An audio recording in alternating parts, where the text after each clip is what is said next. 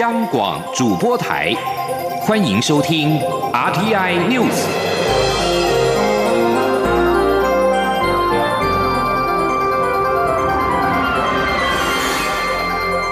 听众朋友您好，欢迎收听这节央广主播台提供给您的 RTI News，我是张顺祥。中国全国人大常委会今天上午在北京的人民大会堂闭幕。香港电台报道。港区国安法草案已经在会上表决，并且获得一百六十二名常委全票通过。目前仍不知道港区国安法的确切内容。此前，香港电台引述消息表示，在港区国安法的二审稿当中，未提及法律有追溯力，相信是既往不咎。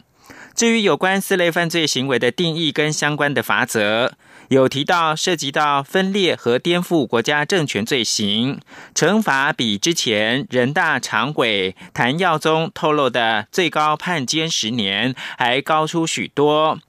报道引述不具名的人大代表说，会议上有讨论最高刑罚可以处终身监禁。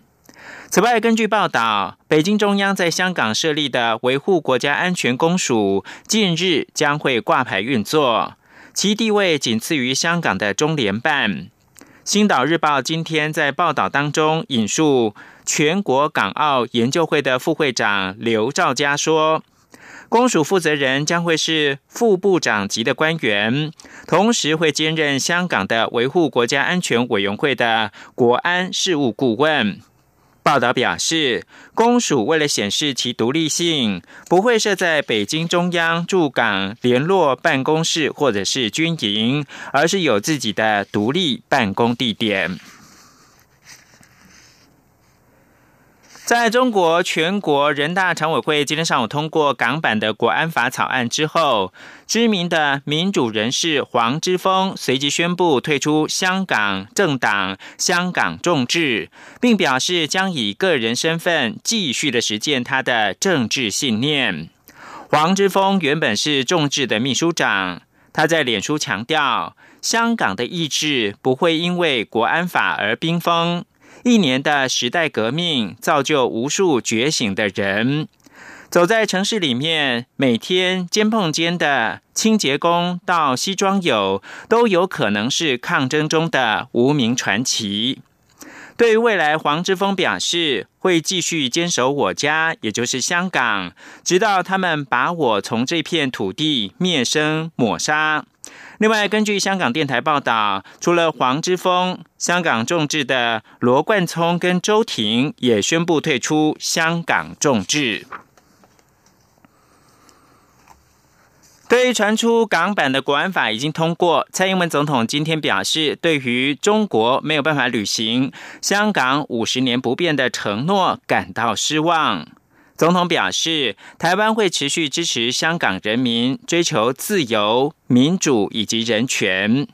台港服务交流办公室明天便会开始运作，希望能够以具体的行动协助香港人民。吉林央广记者欧阳梦平的采访报道。根据香港媒体报道，中国全国人大常委会三十号上午已经全票通过港区国安法草案，下午将公布详细法案，并自七月一号开始生效。蔡英文总统三十号上午出席中华电信五 G 启用典礼后受访，对于中国无法履行香港五十年不变的承诺感到失望，并重申这证明了一国两制不可行。中国曾经呃承诺过香港五十年不变哦，这个国安法的通过呃。让人感到就是说，他这个承诺哈，呃，确实是打了很大的折扣哈。那呃，我们呃，对于这个中国没有办法履行他的承诺这件事情，感到呃非常的呃失望哈。那呃，这也证明了一国两制是不可行的。蔡总统也希望香港人民可以持续坚持他们所珍惜的自由、民主及人权。台湾也会持续支持香港人民在追求自由、人权及民主道路上所做的各项努力。总统也指出，政府已经推出专案，对于香港人民提供人道协助及关怀，同时成立了台港服务交流办公室，七月一号便会开始运作。台湾希望透过这个具体的行动，进一步提供香港民众在人道。及各项交流上的协助。中央广播电台记者欧阳梦平在台北采访报道。中国人大常委会通过了港版的国安法，行政院发言人丁仪明今天表示，此举严重影响香港社会的自由、人权跟稳定的发展，政府严正的谴责，也重申支持港人争取民主自由的立场始终不变。丁义明说，政府也会持续关注港版国安法对香港的影响，以及中国政府港府的后续作为、适时的应处，也提醒国人注意港版国安法实施之后到香港可能会产生的风险。香港移交二十三周年前夕，陆委会今天则是公布了情势研析报告。陆委会在这份每年都会提出的报告当中表示。北京背弃对港承诺，香港核心价值渐失，国际地位受到冲击。陆委会表示，中共过去一年背弃其对香港高度自治、五十年不变的承诺，透过涉港系统人事调整。组织升格、大肆抓捕、检控示威者，以及绕道香港立法会擅定港区国安法，也就是港版的国安法等手段，持续的紧缩对香港的掌控，香港的人权、自由、法治等核心价值，在一国两制的框架之下，进一步的遭到了侵蚀。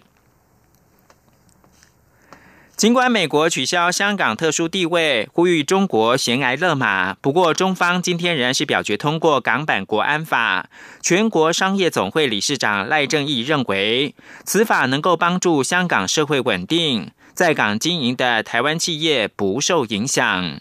工商协进会理事长林柏峰则说。台湾可以关心香港人，但不要涉入到美中争端。现在最重要的是在后疫情时代复苏经济。记者谢嘉欣的采访报道。中国全国人大常委会三十号表决港区国安法草案。虽然美方稍早宣布取消香港特殊地位、暂停出口许可证豁免、禁止出口居民两用科技等制裁措施，但此法最后仍是以一百六十二票全票通过。外界忧心香港局势将更加恶化。对此，工商团体领袖各有看法。全国商业总会理事长赖正义指出，不认为此法通过后，香港会有什么重大变化，且台商、台湾企业在港经营也不受影响。他说：“你一个法律在那里，不要去碰触就没事了嘛，不要去过度解读。我相信香港还是原来的香港。那如果维持像去年的反送中，难道让它维持天天有人抗争吗？这个影响到所有的商机、经济的发展。这个过了以后，或许可以更安定一点。所以我不觉得香港会有任何影响，尤其对我们台湾的工商企业界在香港经商的状况，也不会因此有所变化。工商协进会理事长林柏峰认为，香港有其特殊性。过去香港回归中国时，已有一批港人外移，留在香港的多是认为香港迟早会变成中国的一部分。而此法通过后，影响性应是不大，虽可能短期会出现抗争，影响经济发展，但冲击不会那么明显。他还说，台湾可以关心香港人，但不要涉入美中之间的对抗，变成美国的棋子。现在最重要的是在疫情过后赶紧复苏经济。赖正义提到，若香港再掀起抗争，台湾应赶紧修法，成为亚太理财资金调度中心，吸纳自香港外移的资金与人才，不要让新加坡专美于前。不过，林柏峰则是认为此事困难度很高，难以立即开放，且现在台湾蓝绿恶斗这么厉害，这才是问题所在。中央广播电台记者谢嘉欣采访报道。新台币升值的力道显著，在出口商月底抛汇以及热钱涌入两股力道助攻之下，新台币对美元今天早盘一度大涨了一点九九角，最高站上了二十九点四二六元，写下波段的新高。今年以来，新台币对美元已经升值四点八一角，升幅达到百分之一点六二。外汇交易员表示，台湾的疫情控制良好，加上经济的基本面好，台股具有直利率的优势，而且前景可期，吸引热钱前仆后继的涌入，使得新台币汇率一枝独秀。美股四大指数周一全面是收红的，加上有五 G 开台的话题，台湾今天是上演了股会齐扬的戏码。台股开盘涨了二十点之后，继续在高档震荡。截至到上午的十一点四十九分，加权股价指数上涨四十八点，来到一万一千五百九十一点。而现在是台湾时间中午的十二点十分，目前台北股市上涨了五十六点，指数是一万一千六百零四点，成交金额暂时是一千三百五十六亿元。而在汇市方面呢，是以二十九点四五对一美元。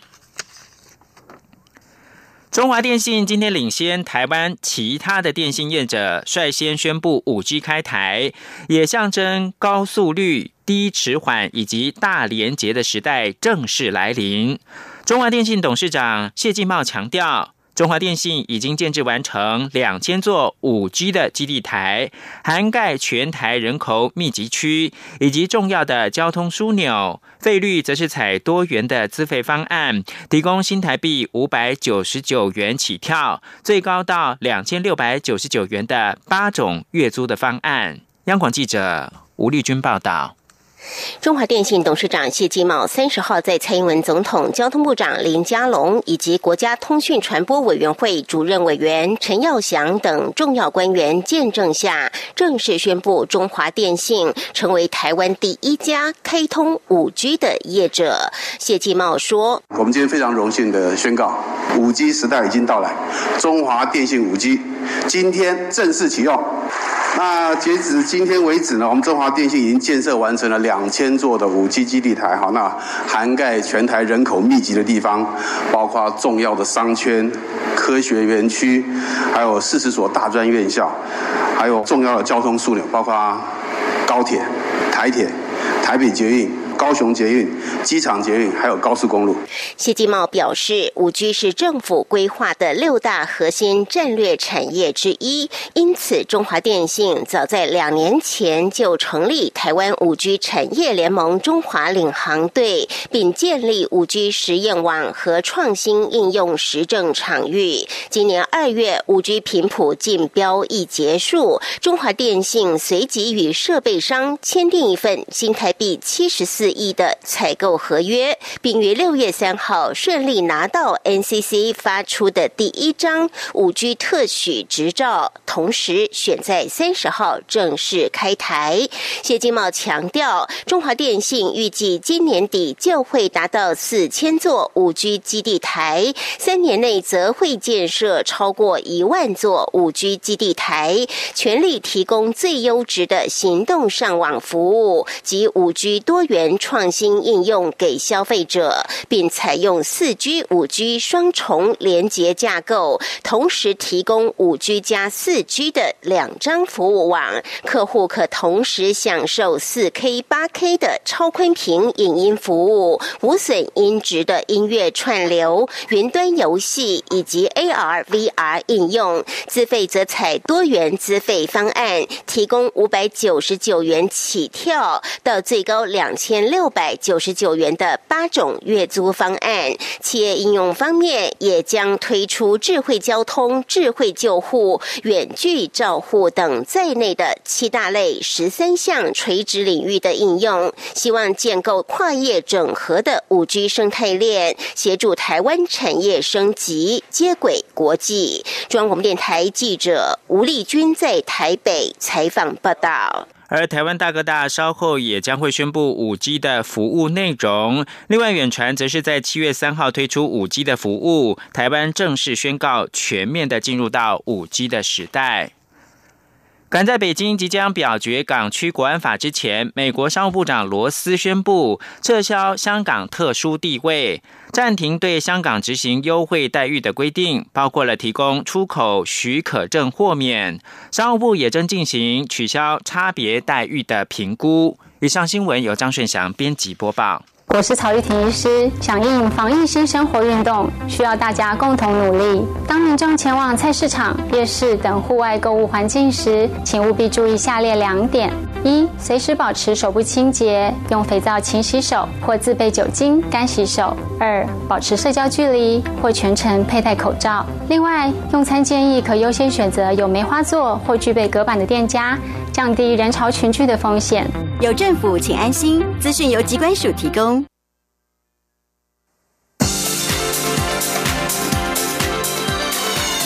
这里是中央广播电台台湾之音，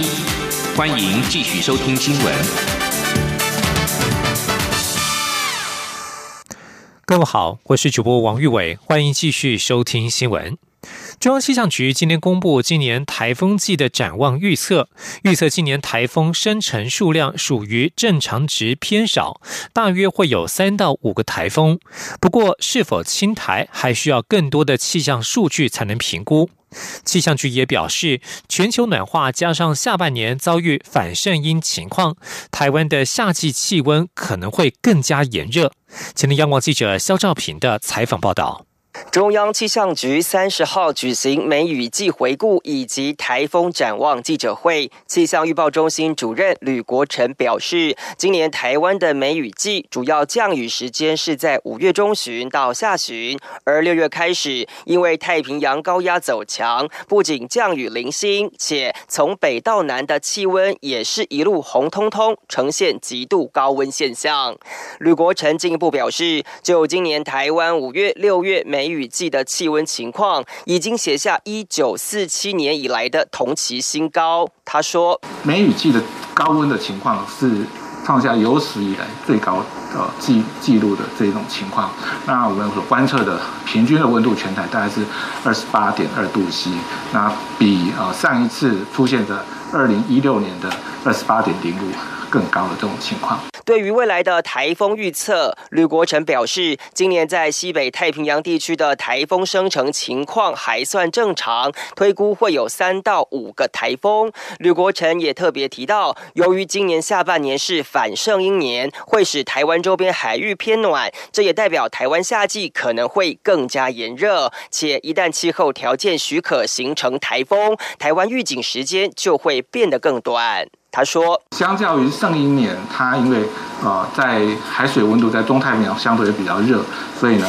发生台风的位置是距离台湾可能比较远。不过在反圣一年呢，呃在接近台湾附近的海水温度相当的比较高，所以呢形成台风的位置呢会比较接近我们台湾地区。这个时候如果说有台风形成，相对来讲它有侵台机会的话，对我们台湾来讲，相对的呃预警时间也会稍微比较短一点。”吕国成提醒，今年除了受到全球暖化影响，今年下半年又遭遇到反声音情况，预估七月雨量偏少，八九月雨量正常，但红彤彤的高温应该会是常态，因此提醒民众要特别注意防晒。中央广播电台记者肖兆平采访报道。继续关注高雄市长的补选。国民党高雄市长补选参选人李梅珍昨天公布竞选团队名单。他今天受访时表示，这份名单展现年轻化以及蓝军的大团结。对于名单当中有两位韩国瑜市府时代的局处首长，李梅珍强调，他们当初只是被找去帮忙前市长韩国瑜，不算是韩团队。他希望再给这些优秀人才一次展现抱负的机会。今天，央望记者刘品熙的采访报道。国民党高雄市长补选参选人李梅珍二十九号傍晚公布竞选团队，已故前高雄市议长许坤元的遗孀林思瑜担任竞选总部主委，立法院前院长王金平出任荣誉主委，负责选战操盘的总干事找来前立委江林军，韩市府时代的新闻局长郑兆兴、青年局长林鼎超也被延揽进团队，引发讨论。李梅珍三十号上午前往高雄商业中心区路口以及市场拜票。被问及当初如何寻找团队成员，他表示，这份名单展现蓝军大团结。过去这段时间，支持者心情受挫，因此在确定受到党征召后，他就四处请益，聆听市政与选举相关建议，希望得到党内大佬与前辈的支持。对于名单中有两位韩市府首长，李梅珍说，成员除了强调年轻化，他也希望再给这些优秀人才一次展现抱负的机会。他说，就是在总干事开始呢，我们几乎都是六七八年级生哦。那主要的目的就是说，展现我们这次的年轻化。那再来呢，呃，我觉得就是他们是本来。的市府团队，但是他是当初也是找来帮忙韩国瑜的。那这样子的青年，他有很多理想抱负。那其实当初只是找来市府团队，也不算说他们就叫做韩团队。所以我希望再给他们机会发挥一次。至于外界关注为何竞选团队没有国民党团书记长蒋万安，李梅珍说，目前只是第一波名单，先尽量以高雄在地为主。现在立法院还在会期中，未来如果有需要，会再公布第二波名单。央广记者刘聘熙的采访报道。另外，李梅珍日前抛出申办高雄二零二五年市大运的想法。民进党提名的陈其迈今天表示，二零二五年市大运已经截止申办了，主办大型赛事要有计划，而不是说说而已。他也希望李梅珍能够多加油。今天记者王维婷的采访报道。国民党提名的高雄市长补选参选人李梅珍提出申办二零二五年市大运、二零三零年亚运的想法。不过，二零二五年市大运申办去年已经截止，而二零三零年亚运申办也已经于四月结束。民进党提名的高雄市长补选参选人陈其迈三十号受访时表示，主办大型赛事要有预算，也要有计划，不能只是说说而已。陈其迈说。呃，我想这个要还是要有计划，要有预算好，然后也要在国际外交好等等要进行啊，这个寻求国其他国家的一个支持，这个要慎重其事，他也要有缜密的计划，总不能说呃说说哈，或者是讲到哪里做到哪里。李梅珍日前公布竞选团队成员，许多高雄市前市长韩国瑜的市府官员都名列其中。李梅珍希望外界不要因为这样就说他的竞选班底是韩团队。对此，陈其迈表示，六月六号的罢免投票结果代表市民对过去一年多的市政不满意，也希望能够重新开始，因此要选一个马上可以上线、立刻做事的市长。陈其迈说，尊重李梅珍竞选团队人事安排。但是选民应该是希望能够有新的市政愿景和新的做法。陈其迈今天一早六点就到高雄中央公园向早起晨运的民众拜票，接着品尝五十年在地早餐店，然后前往林雅区的义成堂上香祈福，再去三河市场拉票。陈其迈在义成堂上香时承诺，要加速开发亚洲新湾区，带来商务和观光人潮，以及扩大高雄软体园区的规模，发展五 G、物联网等智慧产业聚落，建设高雄成为海洋首都，吸引年轻人回乡就业。中央广播电台记者王威婷采访报道。关注交通部的人事异动。交通部中央气象局今天举行新任局长布达典礼，新任局长由郑明典接任。出席典礼的交通部长林佳龙表示，气象局应提高能量，将会向行政院争取将气象局升格为气象署。预计下个月下个立法院会期会提出通盘方案。前天，央望记者肖兆平的采访报道。在交通部长林佳龙主持布达典礼下，网红级气象专家郑明典征除为交通部中央气象局局长。升任为局长后的郑明典，除了勉励气象局要以人本角度提供气象资讯外，更要用气象美学来拉近与民众的距离。会有这样的想法，全是因为两千零九年的莫拉克台风，让他有在网络上与民众互动的大胆想法。他说：“我们事实上在事件还没有发生之前，大家都有危机感，那个感觉很强。但是事件发生之后，社会上的舆论事实上是一面倒，说我们没有做到预防，所以那个落差让我的呃，可以说对我的冲击是非常非常大。那我大概就从那个时候开始，觉得说。”哎，我们气象局应该要打开大门走出去啊！对于证明点善用脸书与民众沟通，交通部长林佳龙也表示认同，认为证明点做自己就可以把气象工作做好。林佳龙也自嘲的说：“掌握气象再出门，绝对会是趋吉避凶。”他除了借此肯定气象局的资讯科技服务，也认为大数据时代下需要民众善用资讯。他说。啊，大家能够呃掌握及时的资讯，啊，再去做很多的决定。你今天出门要穿什么衣服？哈，要不要带伞？哈，或是走哪一条路？啊，这个就是呃我讲的，好，就是呃呃，就是很聪明的方式去运用资讯，而资讯是双向的，越用会越好。会成为大数据。林佳龙也提到，随气象服务多元，气象局也应提高能量，升格为气象署。行政院已经有足改上的相关研究，预估草案会在下个立法会期提出。中央广播电台记者肖照平采访报道。观察后疫情时代的社会现象，受到俗称武汉肺炎的 COVID-19 疫情影响，让出国旅游现在变成一种奢望。松山机场特别举办了出入国境的体验活动，只有九十个名额，却吸引了约一万人抢着参加。松山机场六月十号在脸书粉丝专业公布出入国境体验活动内容之后，吸引许多民众注意，只要留言或分及分享就符合报名资格。松山机场统计，约有一万人抢着参加，但完成报名程序者约七千多人，最后抽出了九十人。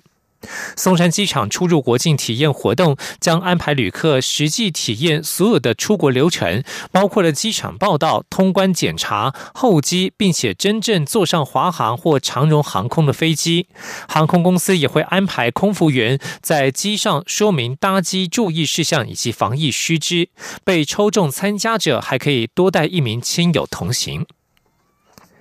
而现在国际旅客进不来，提振地方观光经济要靠内需。新北市府今天宣布，搭配中央振兴三倍券使用，新北推出地方版的购物券，以中央五百元面额兑换八百元的购物券，从八月起每个月抽奖，总计超过一万份奖品。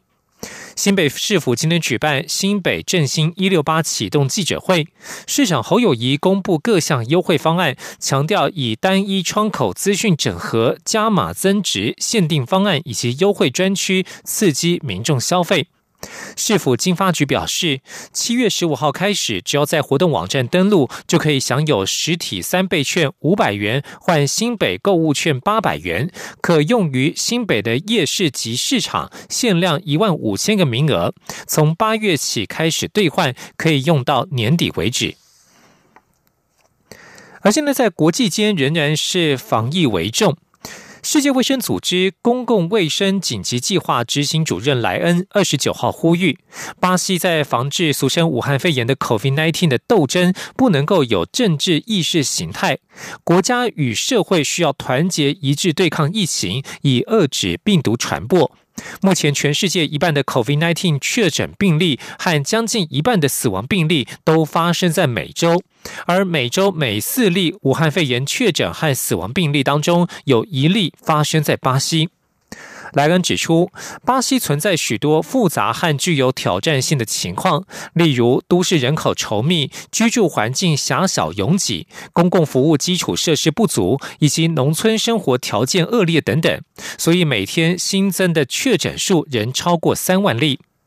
另外，世卫组织秘书长谭德赛二十九号在简报当中表示，下周将派出一组专家前往中国调查 COVID-19 的病毒起源。美国早已呼吁世卫进行调查，指病毒可能起源于中国的一座实验室，但中国当局对此强烈否认。关注人权议题。根据一份二十九号发布的研究报告指出，中国正在新疆执行强制妇女节育政策，显然是为了遏制当地的少数族裔人口成长。德国学者曾德恩运用网络上的公开文件进行研究，并且在报告当中指出，维吾尔与其他少数族裔的妇女在超过生育配额之后，如果怀孕而拒绝堕胎，会被威胁要关押进再教育营。部分妇女甚至表示，她们被迫接受节育手术。他指出，这些少数族裔的妇女经常受到地方官员的强制妇科检查，以及每隔两个月的验孕。这份研究报告综合了当地官方数据、政策文件以及对少数族裔妇女的访谈，内容引起国际组织注意，呼吁联合国调查中国的新疆政策。然而，中国政府坚决否认此事，并且声称相关的指控毫无根据。美国国务国务卿蓬佩奥表示，这份报告令人震惊且不安，并且呼吁中国应立即停止这种不人道的做法。以上新闻由王玉伟编辑播报，这里是中央广播电台台湾之音。